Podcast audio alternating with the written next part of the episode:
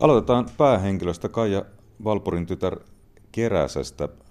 Hänet moni Kainuussa muistaa edelleen kauniina Kaijana. Miten sinä, sinä törmäsit häneen?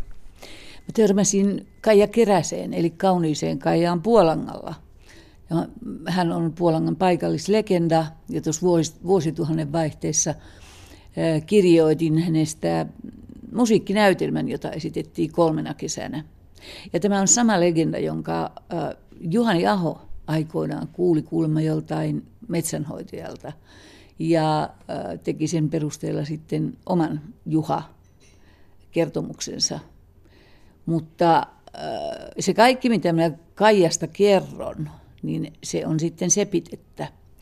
Että kukaan ei tiedä, kuinka pahasti sepitettä se on, koska kukaan ei tiedä totuutta muuta kuin, että hän oli e, kirkon kirjoihin merkittynä Askanmäen talon emäntänä vuodet, vuodesta 1700 vuoteen 1714.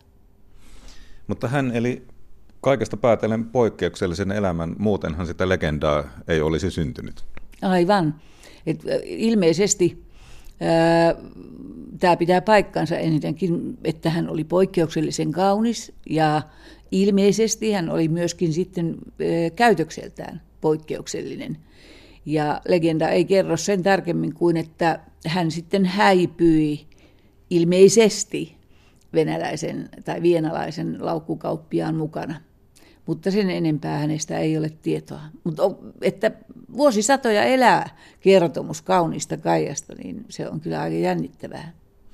No ei paljasteta kaikkea, mitä tuota, laitat hänelle tässä tapahtumaan, mutta tosiaan, niin kuin itsekin äsken sanoit, hän oli kaunis nainen ja sanotaan, että kauniin naisen elämä ei ole helppoa. En tiedä, saako tähän, naisen, tähän maailman aikaan niin sanoa, mutta tuota, tuolla se saattaa olla myös aikamoinen pääoma omalla tavallaan. Kyllähän siis hyvä ulkonäkö on ihmiselle pääoma. Oli jo silloin, kun ainoa media oli kirkko. Mutta tässä mun tarinassani Kreivin aikaan Kaija syntyy Kajanin linnassa, joka on siis sotilaslinna. Ja 1700, kun hän on 15-vuotias, niin, niin äh, alkaa sota – suuri pohjan sota riehuu ympäri Itämerta ja, ja Pietari Suuri alkaa mm, valloittaa Suomea hävittääkseen sen ja todella hävittää sen. Ja siinä vaiheessa silloin 1700, kun tyttö on sotilaslinnassa erittäin kaunis ja saanut elää siellä niin kuin olosuhteisiin nähden aika ihanan lapsuuden, niin hänen kasvattajansa Emilia Kekkonen päättää, että tyttö on vietävä linnasta ja, ja tästä vähäpätöisestä Kajalin kaupungista kaikkiaan pois odotettiin venäläisten hyökkäystä. Ja näin Kaijan tie sitten johtaa vanhan laukkukauppiaan mukana Puolangalle, Askanmäkeen. Ja siellä edelleen häntä muistellaan ja tuota näytelmiäkin pidetään. Kirjan Kreivi on tietysti Per Brahe. Joo, hän on Per Brahe, joka eli jo 1600-luvulla. Ja siinä täytyy sanoa, että kirjailijalla oli hetken miettiminen, että miten saadaan 1700-luvulla elänyt poikkeuksellisen kaunis tyttö, nainen ja 1600-luvulla jo kuollut kreivi yhteyteen keskenään. Ja no, yhteys syntyy siis Kajanin linnan avulla. Per Brahe oli Suomen kenraalikuvernööri kahteen otteeseen ja hän todella yritti Ruotsin valtakunnan itäisten osien kehittämistä. Hän perusti kaupunkeja.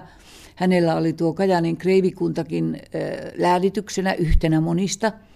Ja hänen ajatuksensa oli se, että päästään siirtymään rahatalouteen ja elinkeinot kehittyvät ja kauppa kehittyy ja näin edelleen.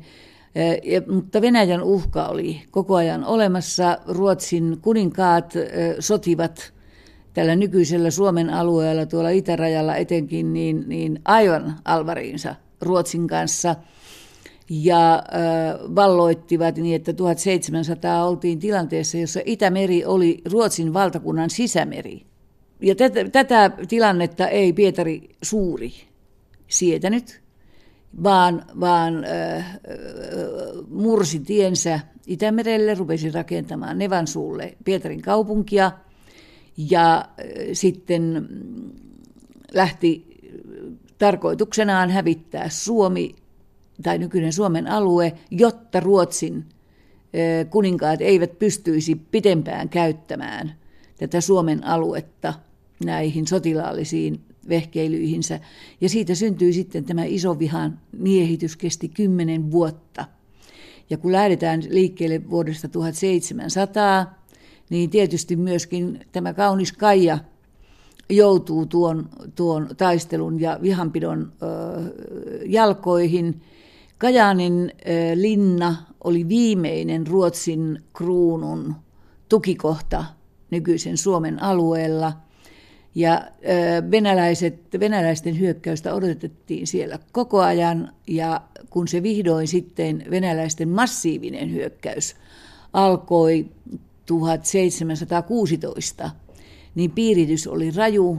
Sen Kajaanin linnan ympärillä oli koko ajan tuommoinen 4000 venäläistä aseista. Niitä kuoli, kuoli e, tauteihin ja pakkaseen, mutta lisää tuotiin. Ja lopulta linnan oli sitten pakko antautua. Ja nythän siellä on sitten kauniit rauniot tuota, vilkkaasti liikennöidyn kadunta tie varressa ja, ja tota, silta menee siitä ja näin. Mutta ihan niin kuin kaunista Kaijaa, niin ympäri Suomea edelleen iso viha muistetaan, että kyllä tämmöiset suuret historialliset tapahtumat, ne elää yllättävän pitkään. Tämä on kai 30. romaanisi 80. kaunokirjallinen teos 45 vuoden Kuuden, aikana. 46. 46 vuoden aikana korjataan se, jostakin pääsen lukemaan varmaan vanhaa tietoa, niin tässä tulee kyllä mieleen, että varmaan olet jotain oppinut kirjailijan työstä.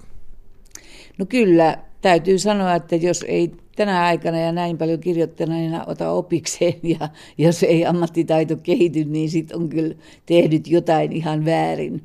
Kyllä, kyllä tota, tässä taiteen teossa käsityön merkitys on valtavan suuri, mutta se ei riitä. Mutta ilman sitä ei myöskään synny, synny tota, tulosta.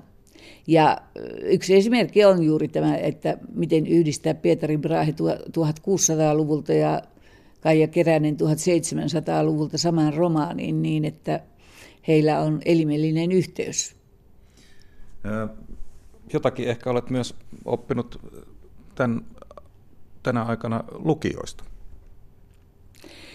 No, lukioista olen oppinut sillä tavalla, että mä, mä tiedän, että mun kirjani eivät ole ihan kaikkein helpoimpia luettavia, koska ne pohjautuvat aika vankasti. Mä, mä, mä todella yritän löytää sille, sille tarinalle sen niin kutsutun pihvin, eli että siinä ei vaan kerrota jotain peräkkäin tapahtumia tai, tai jotain hauskuuksia, vaan että se tarina ilmaisisi jotain olennaista ja, ja yksilöä, yhtä yksilöä isompaa, niin kuin nyt tässä Kreivin ajassa, niin on, on tarina Kauniista Kaijasta, on tarina Pär Brahesta, joka oli aivan Ruotsin valtakunnan huipulta.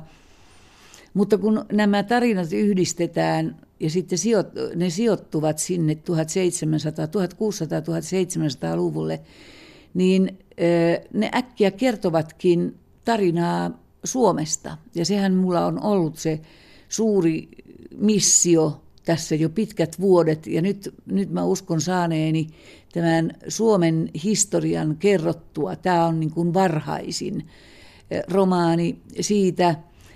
Mulle on tullut tunne ja käsitys siitä, että itse asiassa Pietari Suuri synnytti Suomen, josta ei vielä puhuttukaan. Me, me, tämä alue oli vain Ruotsin valtakunnan itäisiä maakuntia, mutta kun se yhtenäisyys syntyi siitä, että Pietari Suuren joukkojen aiheuttama tuho oli aivan totaalinen ja miehitys kesti kauan, niin sen jälkeen alkoi sitten muodostua jo tällainen tietynlainen Suomi-käsite, vaikkakin se pääsi sitten kehittymään vasta 1809 jälkeen, sen jälkeen kun Aleksanteri ensimmäinen valloitti Suomen alueen Ruotsilta ja muodostettiin Suomen autonominen suuriruhtinaskunta, joka ei oikein ollut yhtään mitään, että vasta 1800-luvun jälkipuoliskolla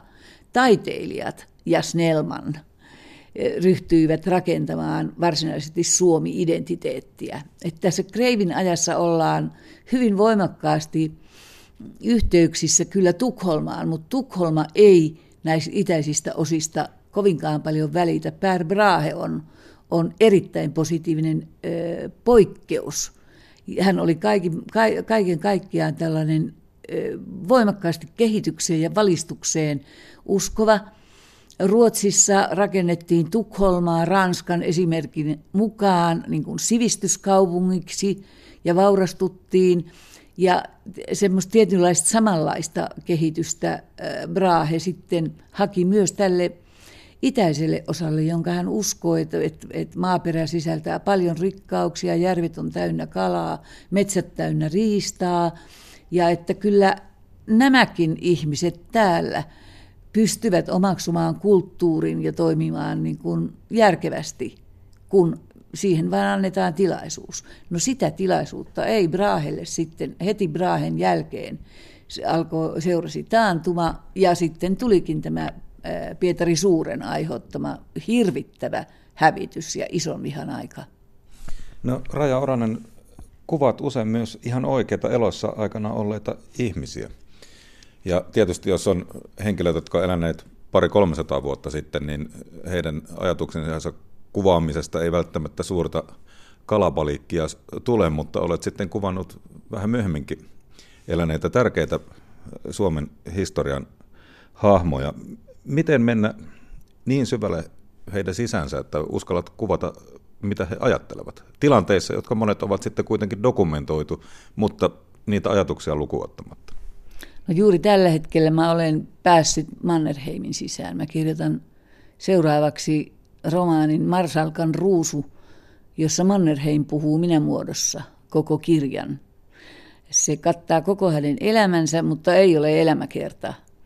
Ja äh, mä tunnen päässeeni äh, Mannerheimin nahkoihin äh, ja se edellyttää sitä, että lukee hirvittävän paljon. Lukee lukemasta päästyäänkin erilaisten ihmisten kirjoittamia, mutta ennen kaikkea tutkii niitä faktoja – koska hyvinkin pieni yksityiskohta saattaa avata jonkun henkilön persoonallisuuden. Esimerkiksi Paasikiven persoonallisuuden avaamisessa hyvin tärkeä yksityiskohta oli sellainen, että joku oli nähnyt Paasikiven ja Allin Seurasaaressa poimimassa valkovuokkoja – ja Paasikivi piti, piteli Allin käsilaukkua sillä aikaa, kun Alli poimi näitä kukkia.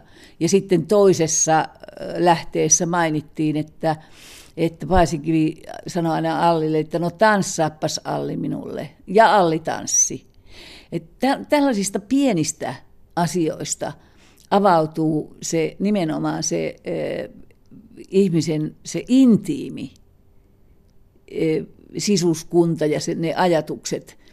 Mutta niiden kanssa pitää olla hirveän tarkka, että, että sellaisiin ihmisiin, jotka ovat oikeasti eläneet ja jotka ovat tehneet niin kuin, valtiomiestekoja, joiden toiminta on julkista, joiden teot ovat vaikuttaneet suurten ihmisjoukkojen elämään ja, ja maan kohtaloihin, heihin ei voi mennä liimailemaan ihan mitä sattuu omasta päästään keksimään.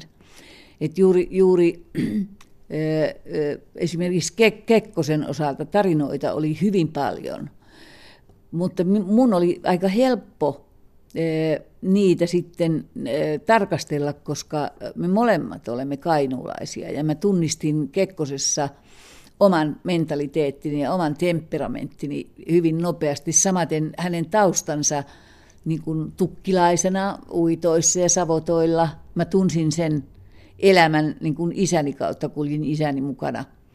Isä oli tuota Kajani-yhtiön piiriesimies ja, ja kuljin hänen mukanaan näillä tukkilaiskämpillä, ja kun hän kävi niitä tarkastamassa. Ja Mannerheimin suhteen niin kun, ö, olen ö, haravoinut, siis todella tiheällä kammalla käynyt läpi sitä, mitä eri puolilla on hänestä kirjoitettu. Ja se kuva, että hän olisi jotenkin kylmä, ylpeä, etäinen, totinen, ei pidä ollenkaan paikkaansa. Sieltä löytyy erittäin herkkätunteinen ja äh, taiteellinen äh, ihminen, joka lapsena jo näytti sen luontonsa. Hän oli aika, aika mahdoton lapsi, joka ei pysynyt siinä rivissä, mihin, mihin häntä komennettiin. Ja, ja potkut äh, Haminan kadettikoulusta niin tulivat ihan yksinkertaisesti siitä syystä, että hän ei kestänyt siellä olemista. Ja toimi sitten sen mukaan. No mutta se saadaan lukea sitten, kun se valmistuu ja sillä aikaa ehditään lukea tämä Kreivi-aika. Kiitos haastattelusta. Kiitos, kiitos.